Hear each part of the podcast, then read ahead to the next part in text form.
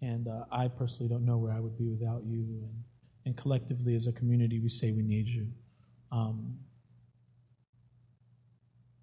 Lord, would you guide us this morning, guide our hearts? We, we uh, know that if we're left to our own devices, our hearts um, just, just wander, wander, Lord, wander far from you and far from uh, your thinking, your way of being, the way that you created us originally to be. Tell mom I'm not here. Lord, we ask your presence. Jesus' name. Amen. And amen. All right. Let me just share a couple things. If you don't know, if you're visiting here for the first time, we're in the middle, middle of our Nehemiah series. We, we're going to be in this throughout the entire summer. You're wondering, what? There's only 13 chapters in that. that I know that's, there's a lot for us to cover. Um, and um, Nehemiah was a man who was called by God while he was serving in the king's courts. And, and you know, by the end of the summer, you guys will have this whole down packed, who was serving in the king's court, who was called when he heard about the walls around the city of Jerusalem being broken to go and be a force for good in the hometown of his ancestors to rebuild that wall so that the people of Jerusalem and, and Judah could worship again properly within that wall. There were people that were um, vulnerable to attack. Um, and they had tried to do this work years prior, like 150 years prior, um, but it, the leader, because of a lot of different reasons, intimidation, things, Ezra was not able to complete the task. Nehemiah gets called back to it. There's a second chance. There's an opportunity. How many of you guys know that the gospel gives us ample of opportunities to return and to get back on track? And Nehemiah uh, goes and completes the project. Uh, rebuilds the walls of Jerusalem, reestablishes uh, the worship of the one true God. And, um, but he doesn't do that without the opposition of the people who were there around the time um, that he was there um, to do this thing, to accomplish this task.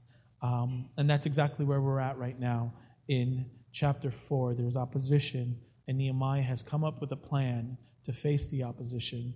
And uh, yeah, so that's where we pick up this morning. But before I go right into Nehemiah, I want to just kind of review what has happened this week um, and then just share a couple of things with you and then, and then kick off from there. So, um, this week, we got a chance, you guys know. So, let me just bring it home real quick. This is a part of why this is important.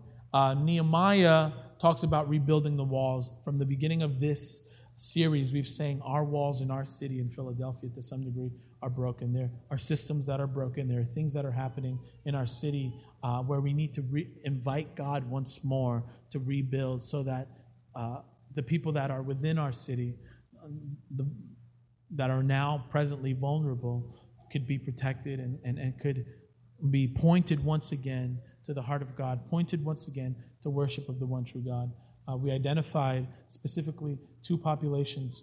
Um, uh, the population, uh, the children, those that are youngest among us, who are most vulnerable. The, the school system is in shambles.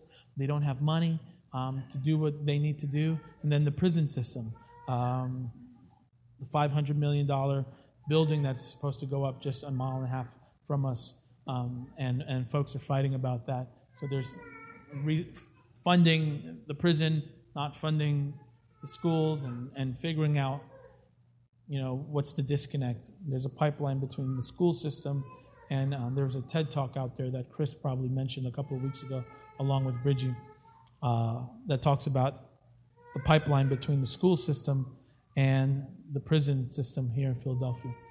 Um, so what we decided to do is try to put a dent in that. Uh, somehow partner with uh, the local school system, and we did that this week. Uh, we were able to serve the, our local school here, Henry Lawton Elementary School, around the corner, uh, where many of you guys have uh, your children that go. It was the very last day that the teachers were there. They were there to break down their classrooms. And we said, well, we're not just going to talk about it, we're going to be about it. And we uh, connected with the principal. Originally, we were supposed to have a barbecue, but then the barbecue didn't go down. Um, but they opened up another door for us to serve them. Um, thank you to Naziha. Naziha is our liaison there, uh, so I'll always put her on the spot. Uh, but we were able to serve.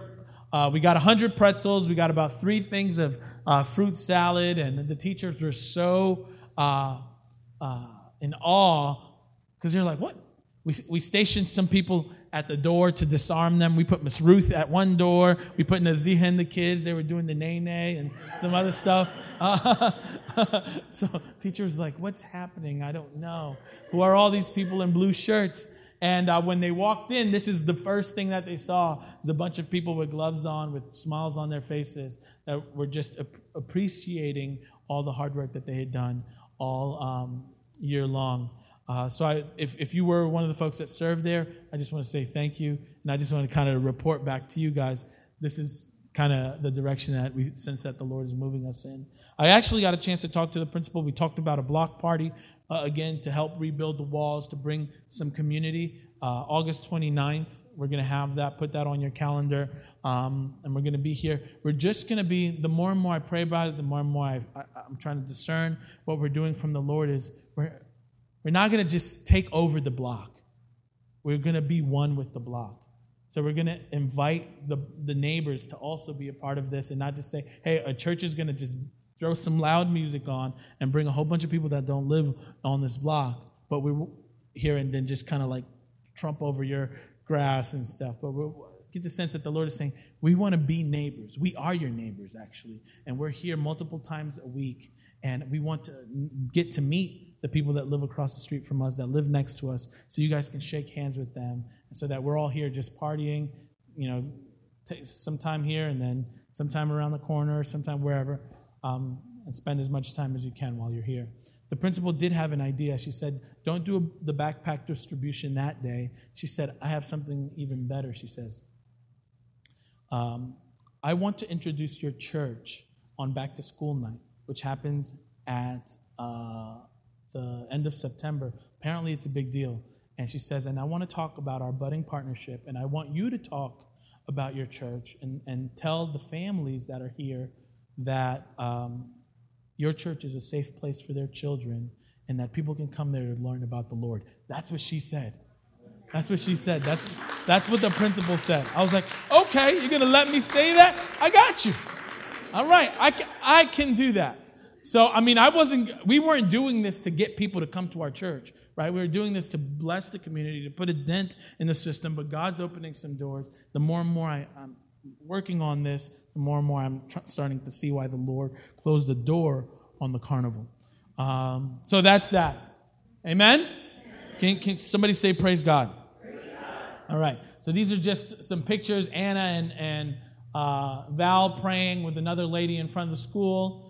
And this is uh, the team that was with us and, and are with our kids even now uh, downtown. We were just hanging out with some homeless folks. Uh, we do an activity called Lunch with Jesus uh, when we have teams that come out. We, I'm thinking we've never done that with our church. We need to do that.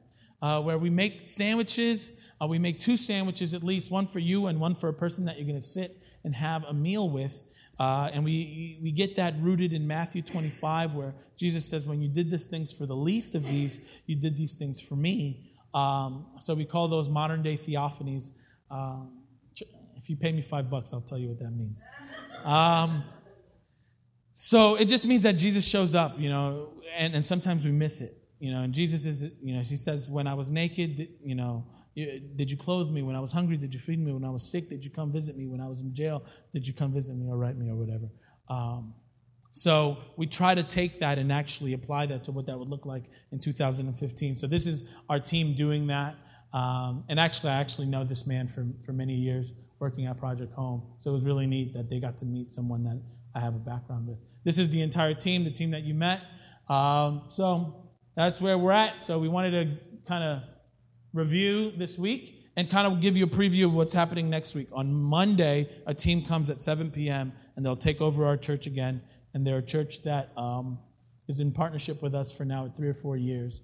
Um, so, and they're going to be great. Actually, it's that's how we got Phil, and that's how we got Seth, the Karen kids, and that's how we started to gain influence on the Karen campus. And that's, you know, what was that, three, three years ago now? Uh, three and a half years ago, excuse me, um, that, that we got them, and they've been such a huge blessing to us um, even from then. So put this in your calendar. Tell somebody about this. This is what we're going to do with them. They're going to host on Friday night a family friendly movie night, and it's completely free. Um, and uh, you can bring your kids um, next Friday. Um, and uh, I think we're going to watch something like Superhero 6 or something. Is that a movie? Big Hero 6. All right, my bad. I was like, what movies do people want? We did The Incredibles last time. That was a hit. All right, so you can you can uh, come to that. Plan on coming to that. Tell your neighbors about that. It's going to be right here in the sanctuary. There's going to be some AC flowing. Uh, we'll provide snacks. We're going to provide some hot dogs. If you guys want to provide fruit, want to cut up some fruit, you're more than welcome to come do that as well. Fruit and desserts. You're good with that? All right, good. All right, now getting back to Nehemiah. All right. You'll, if, you if you stick around long enough, you'll figure out that my thinking is not linear. All right? What I mean by that is that I don't start here and then end here. I kind of write with my left hand when I'm a righty. I kind of speak with my left hand. So I'm like, but I'm going somewhere. Do you trust that? I'm getting somewhere? If you've been around long enough, you, I want you to trust that I'm, I'm, I'm getting somewhere. And I can't fix that. I try. I try. so pray for me. Pray for a brother. All right?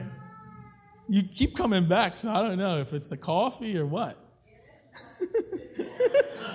Thanks. Thanks, Cozy.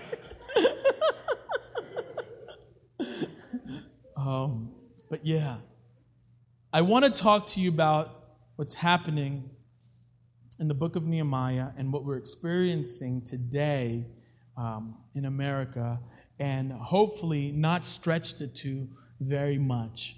Um, I think that right now we are living in what's called a kairos moment, an, an, an appointed moment, a supreme moment in time that God wants to do something very, very specific. Uh, in Greek, the old uh, Greeks used to have two words for the word time. Somebody say time. Okay, they had the word chronos. Somebody say chronos. All right, you're getting your, your Greek on. And then they had the word kairos. All right, kairos. Chronos was just kind of just the telling of time. You know, what time is it right now? It's 11:42 a.m. That's the chronos time, right? When you look and you say, this is the chronology of events. Something happened. It began here, and then this happened this year, and then this happened this year, and then this happened this year. It's you get you get what I'm saying? That just means that. However, there was a second word, all right, called the word called kairos, a specific moment in time for a specific reason. Um, and everybody knew exactly what that was about, right? She's like, dude, do you remember the time when? Um, yeah, dude, it was like 947 when that happened. Right? And sometimes the two overlap, right? So it's like, okay, well, do you remember when 9-11 happened? Right? Oh yeah, it was like 846 in the morning. You know what I'm saying? And, and sometimes those two things coincide. But most of the time, we say, yo, remember that time that summer that. Are you tracking with me? It wasn't like, yo, it was like the 6th of June and it was like 2.30 in the afternoon. Nobody says that, right? It's like it was a time. You get it? Are you tracking with me? And I believe we are in a time right now in the, in, in the United States and, and in the state of the world where the church is being called um, to rise up and to be the church. Okay, I'm going to break this down a little bit more and I'll, I'm going to ground it in Nehemiah. Okay?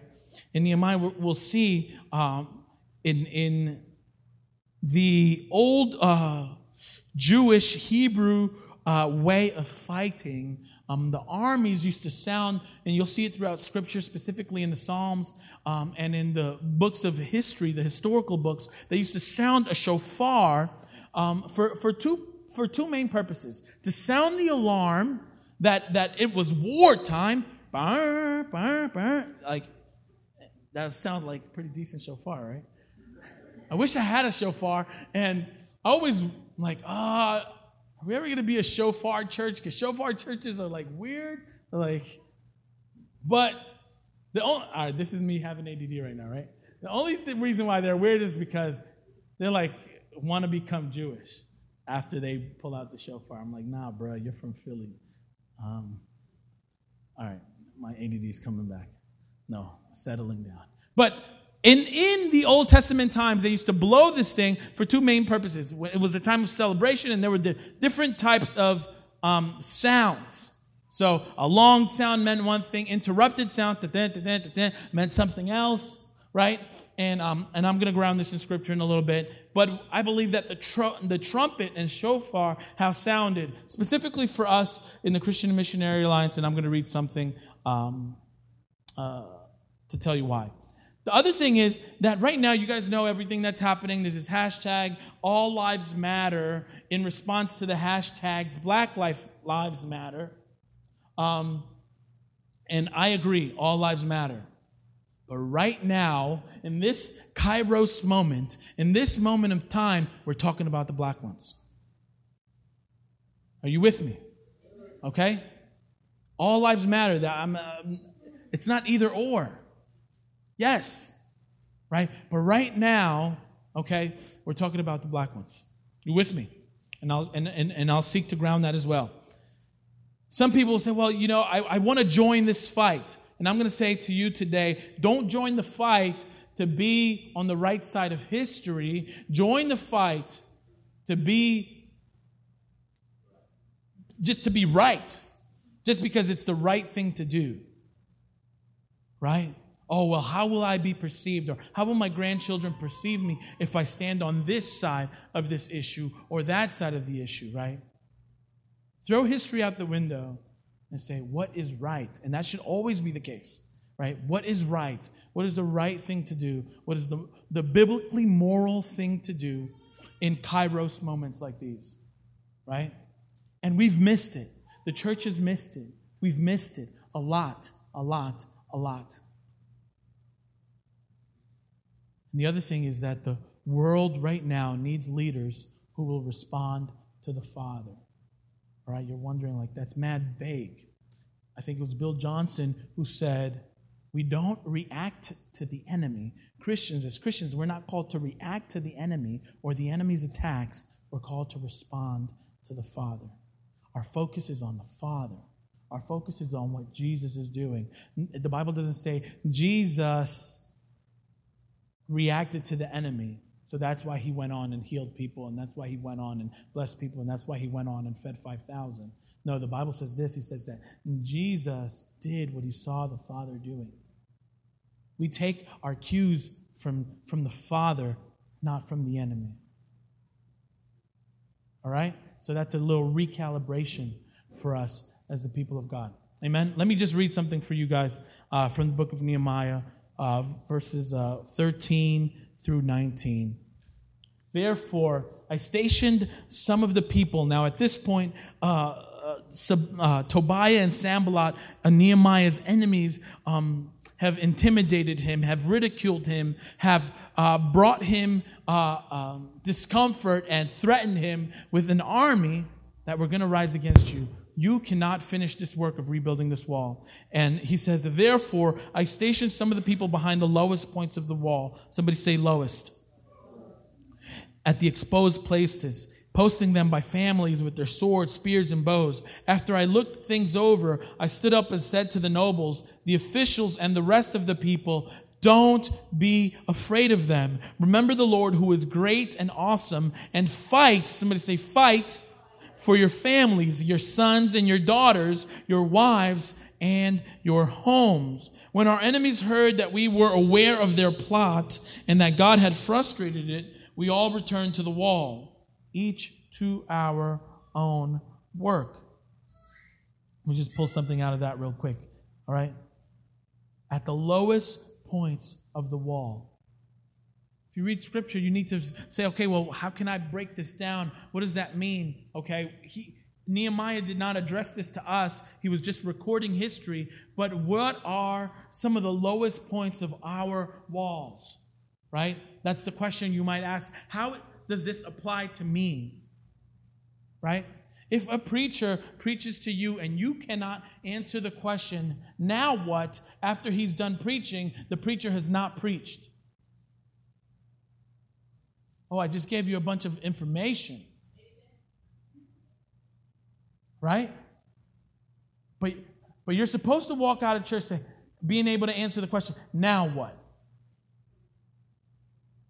And if I have not answered that, if I have not provided that for you, both in the past or in the future, I have not done my job. Right? And so, right now, we're breaking this down. He's saying he posted the people in the lowest points of the wall where they were most vulnerable. And he posted them by families. He posted them because they were a- attached to that place. He said, they're going to fight for these things, for their brothers, their sisters, right?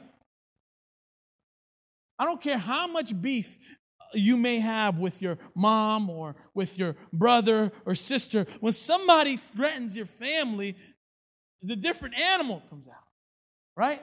Some of us turn into the Hulk, right? The Lord has to physically restrain us, right? And so Nehemiah taps into that psyche to some degree, and he says, I'm going to set you up so that you protect that which matters most to you. All right, let me flip this real quick. You know how the Bible says, 1 Corinthians 12 through 14, we are one body. We are one family. One Lord, one faith, one baptism, Ephesians chapter uh, 4, I believe. So when, and, and, and, and, and Jim touched on this briefly, when one part of our body is vulnerable, our entire body is vulnerable. You know, when, when you have an infection on your leg, and I've seen this with uh, working home with homeless folks on the street, right? Um, and they don't get medical care, they get, they, they get gangrene, and they have to amputate the leg so that it doesn't get to the rest of the body. Right? Are you following me? Right? If our black brothers and sisters are under attack, and if one of the lowest parts of the wall is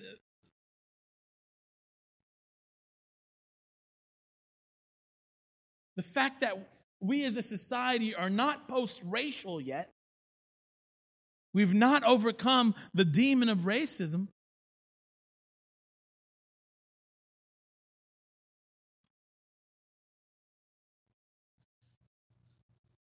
And we've got work to do. Amen? There's a kairos moment that we're living in right now.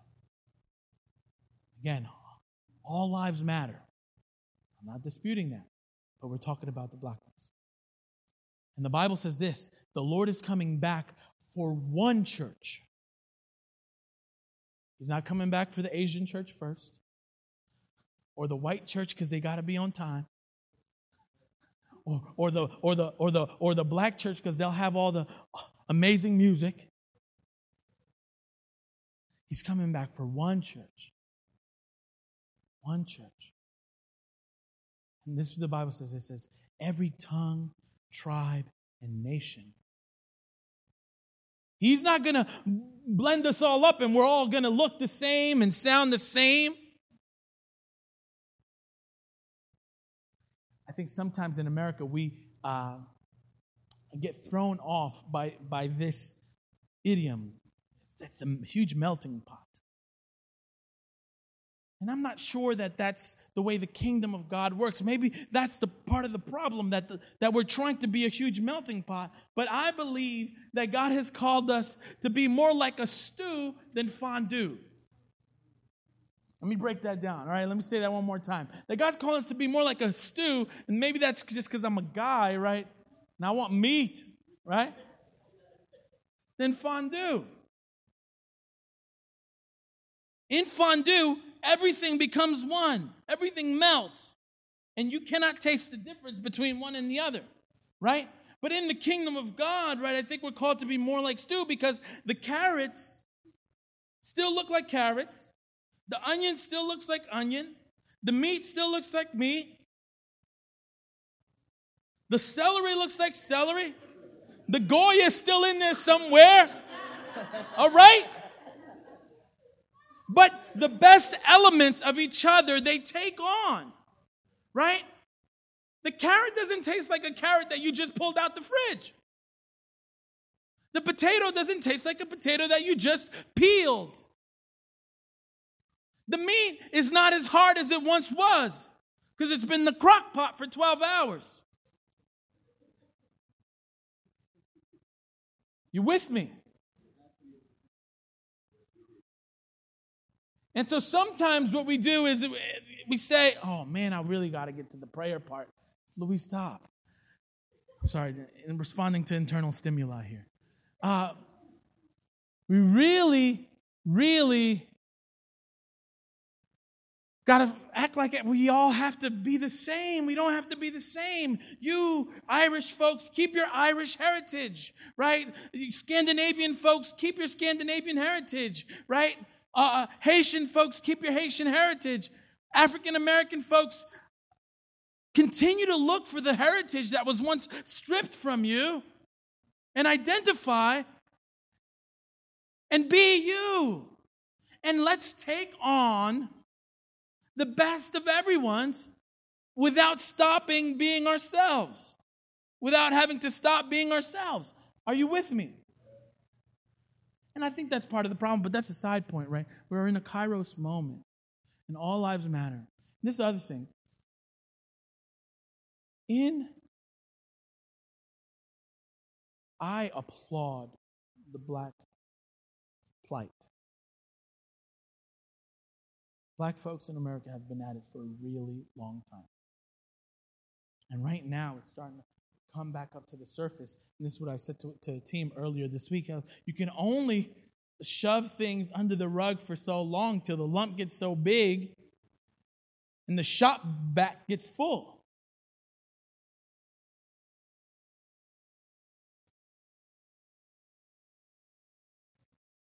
You tracking with me? So I want to place you like Nehemiah placed people by families strategically at the lowest points of the wall. Right now, in this Kairos moment, the lowest points of the wall is that we, we lack unity and there's a spirit of racism even amongst the church. And we're in dire need of the gospel and reconciliation.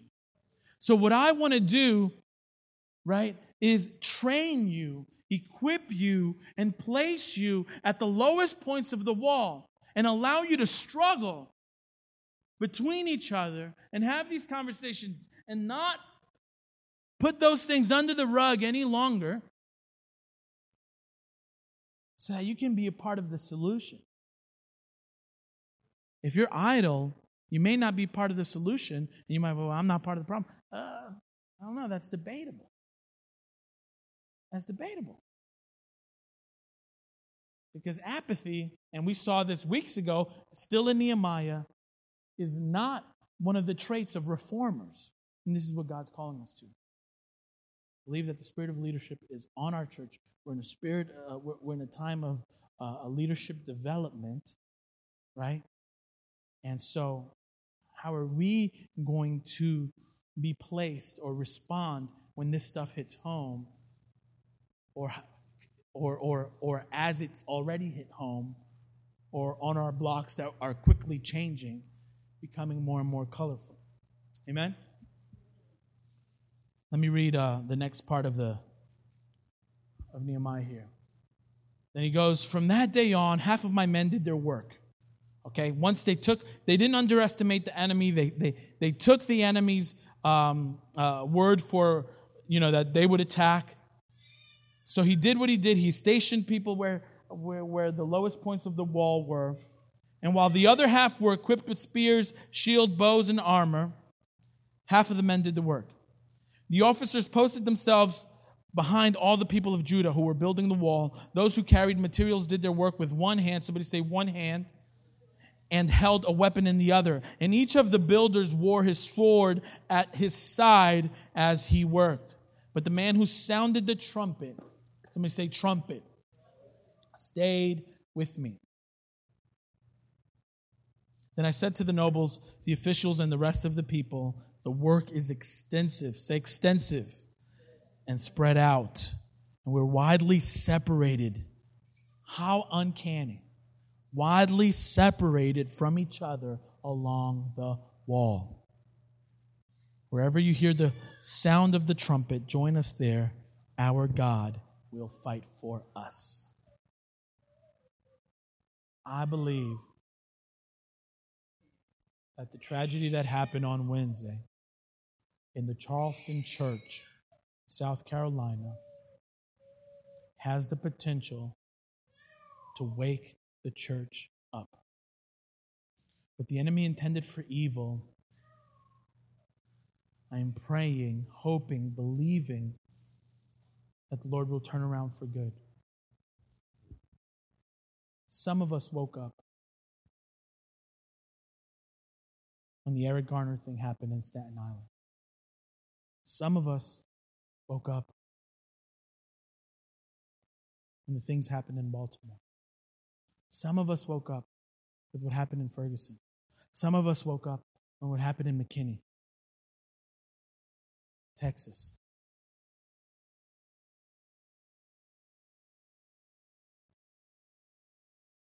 And I believe right now, and then, I mean, a lot of them have not been reported, right? I haven't gotten media and things like that. And this has been happening for years. The, the black community have been dealing with this forever. Can, can, can somebody say amen? I'm not black, let me tell you something. And I am not speaking as a black man. And I will never know the fullness of a, the black experience. But you are my brother, you are my sister, so I am entering in or hoping or trying somehow to tell you, I'm listening. I see you. We see you.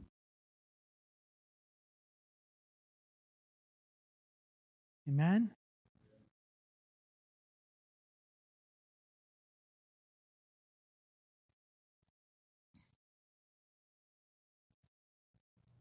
So I believe that the trumpet has sounded. In the text, the trumpet doesn't sound. You don't see that they go to war. But throughout the New Testament, we see that we do have a war that we need to prepare for, right? And that the weapons of our warfare are not the same as the weapons of this world. And we talked about that last week. He said, if it's flesh and blood, then it's not our enemy. There's always a spiritual causer of the cause behind every one of these actions. So we deal with it in the spiritual realm and then try to exercise um, wisdom, sometimes resistance, and the power of the Holy Spirit at other times. A couple of days ago, I got this, le- this email from the president of our denomination. And I would have to say this about our denomination our denomination has not been the best in recent years when it comes to um, uh, racial uh, things. Just leave it at that. But our denomination has a history of being on the right side of racial things. I'll tell you something about A.B. Simpson, the founder of the Christian and Missionary Alliance. Back then, it wasn't a denomination, it only became a denomination in the 70s.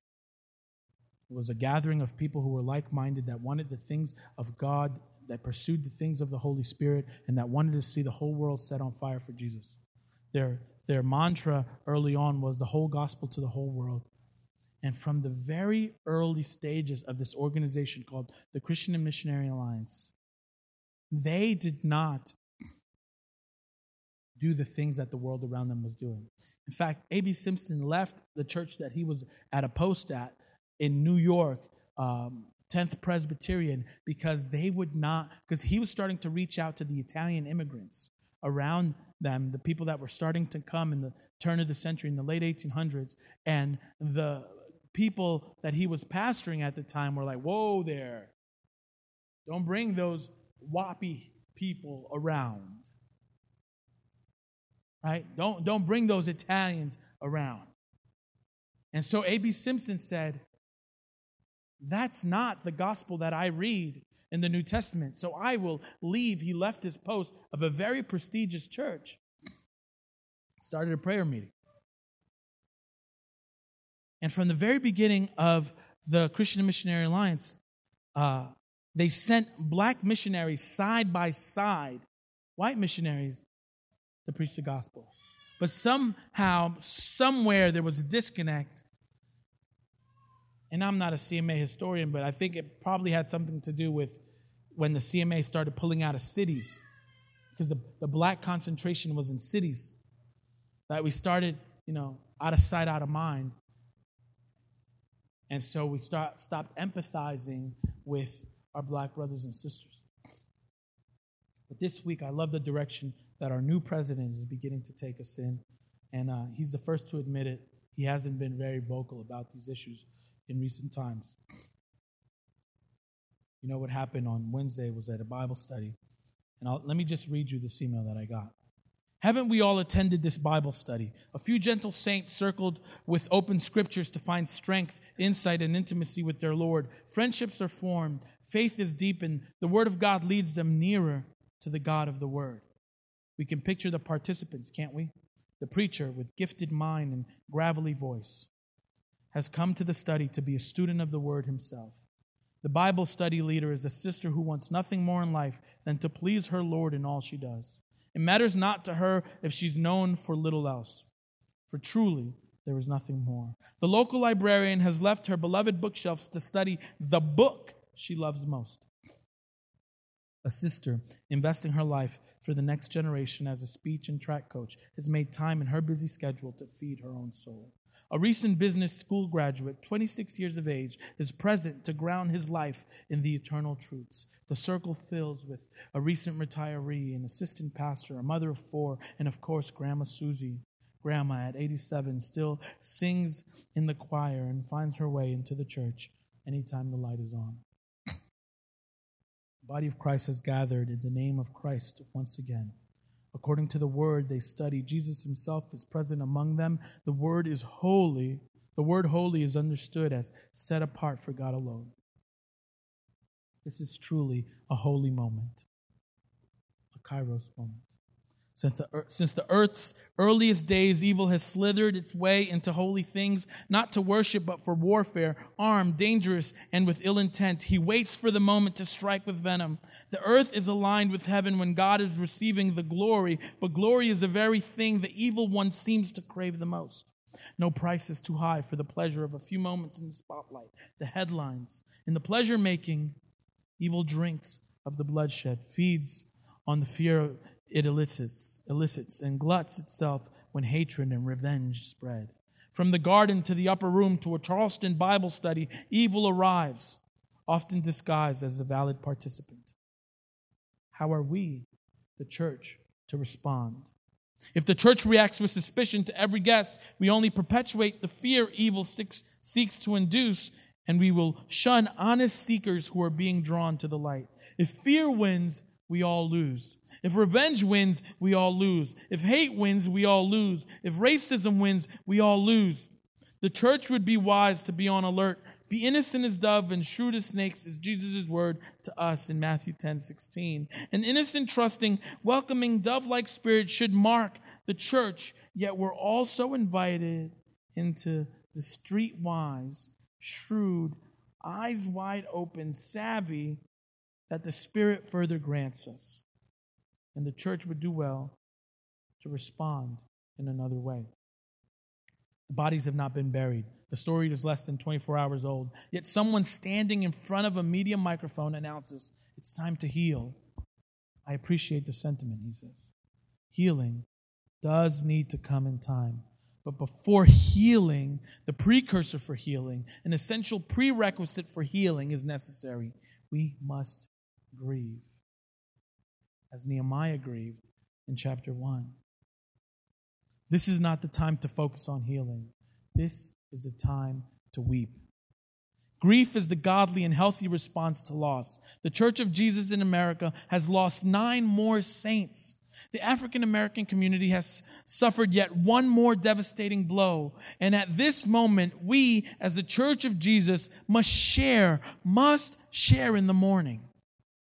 We grieve that our country still evidences the rotting remnants of deeply held racism. We're obviously made We've obviously made less progress than some of us had assumed. The Birmingham church bombing of 1963 took the lives of four schoolgirls. This latest atrocity took nine lives. Has the heart of our nation truly changed? Or have we just pushed our prejudice underground for it to explode in brutal episodes such as these? A day for healing must come, but that healing will be a more profound healing if we allow grief to carve its channels deeper into our hearts. Yet the Church of Jesus shares in a distinct form, distinct form of grief, sorrow that is laced with hope. The gospel of Jesus is a message of hope, for he is the Christ who grieves with us from an empty tomb. He is the Christ who loves us from an empty cross. Our price has been paid he is a Christ who opens arms to us, re- revealing nail scarred hands. He is a Christ who alone will untie people from every, unite people from every race and culture. Hope filled grief is unifying and uniquely Christian. Evil is arising to drive an ever deepening wedge between the black and white communities in our nation. And this time, evil has chosen the nation's greatest center of hope for reconciliation, the church. So let the church arise. It's the church that must continue to lead our nation with Christ's message of hope. One of the most beautiful expressions of the body of Christ that he's ever experienced was the African American church. The grit of the worship, the passion of the preaching, the street level involvement of the ministries, the holistic approach of the messages inspire and enlarges him. The African American expression of the church shakes and startles his Scandinavian caution, eliciting cracks in his self made for- fortress that allows more gl- glimpses of heaven to break in. At this moment in American church history, I stand with my sisters and brothers whose heritage as earth citizens differ from mine, but whose heritage as heaven citizens is the same. I stand with them in grief. I stand with them in hope. I stand with them in prayer. And I call our entire Alliance family to do the same. So at this point, I'm going to call um, Courtney to come up, and this is what I want to do. I want to pray. I want to pray. I want to pray. I know it's Father's Day, you know, and, and I want to pray for the fathers too. All right? Um, but this is a Kairos moment that we need to jump on. Um, and if it's okay with you, and I've run this by at least one other person, um, I want to invite our, our black brothers and sisters, if you feel comfortable, to come up. We want to surround you. We want to pray for you. We also want to pray for the families of these folks. These are our brothers and sisters. We're going to see these guys in heaven. They don't look like us, you know? Um, but yeah. So I'm going to invite you guys to come up. This is, pray for the, for, for the families of the victims of the Charleston Massacre. These are their names. I want to call them by name. We also want to pray for, for the family of, of, of the assassin. So um, let's do this first. Let's break up into groups. Get, get up right now and find groups of three and four. And let's pray for these families. We can do this, yeah. And you know what? And stay in those same groups. And then if there's someone, if they feel comfortable with it, that's a, a black person in your group, gather around them and pray for them as well. Make sure there's there's some diversity in your groups. All right? Find some diversity. All right? Mix it up. All right? So you can look up. This might be a little bit small. Cynthia Hurd Susie Jackson, Ethel Lance, Reverend DePayne Middleton, Honorable Reverend Clementa Pinckney, who was also a state senator and the pastor there, Tywanza Sanders, Reverend Daniel Simmons, Reverend Sharonda Singleton, Myra Thompson, and Dylann Roof. We're going to pray for these folks right now. But, but, but pray for them. Your heart should be breaking. Pray, pray. We're good. You guys are good. So let's get a group back here.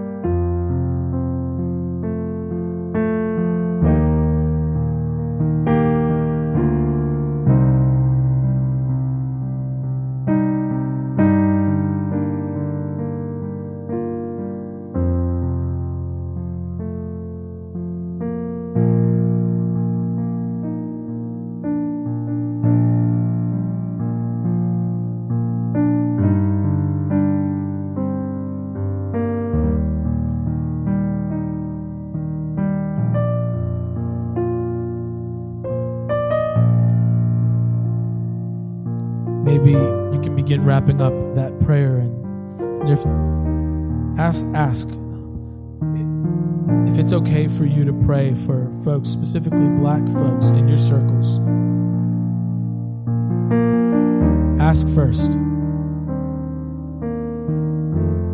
Pray, pray for their hearts. Pray for your own. Pray for their protection. Pray that the Lord would protect your mind. Tell them, look them in the eyes and tell them, I see you. With you. You matter. So let's start making uh, that transition.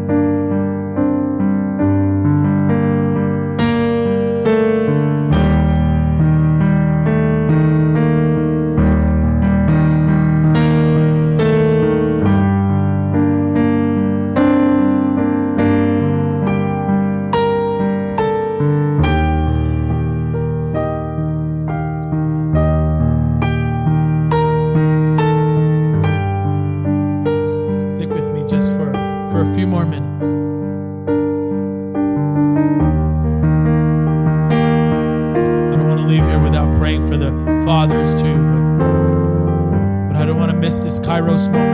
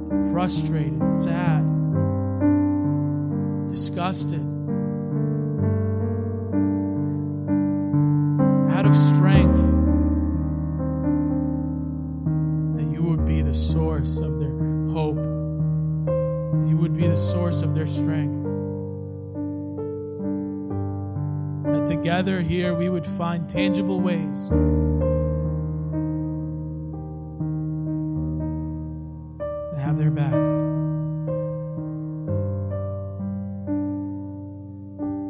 But we don't want to miss this Kairos moment. Brother, we see you. Sister, we see you. All lives matter. But right now, we're talking about yours. you are made in God's image. God's child, God's son and daughter.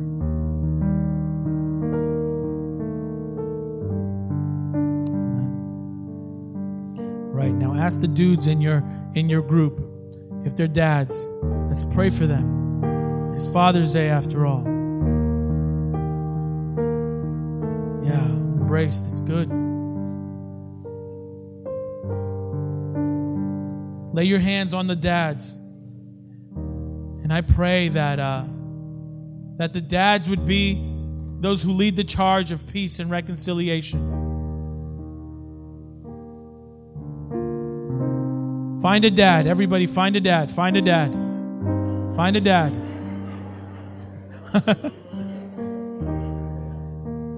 Put your hands on a dad or a dad to be. All right? Father's Day to you, too, man. Lay your hands on them. Pray blessing over them right now.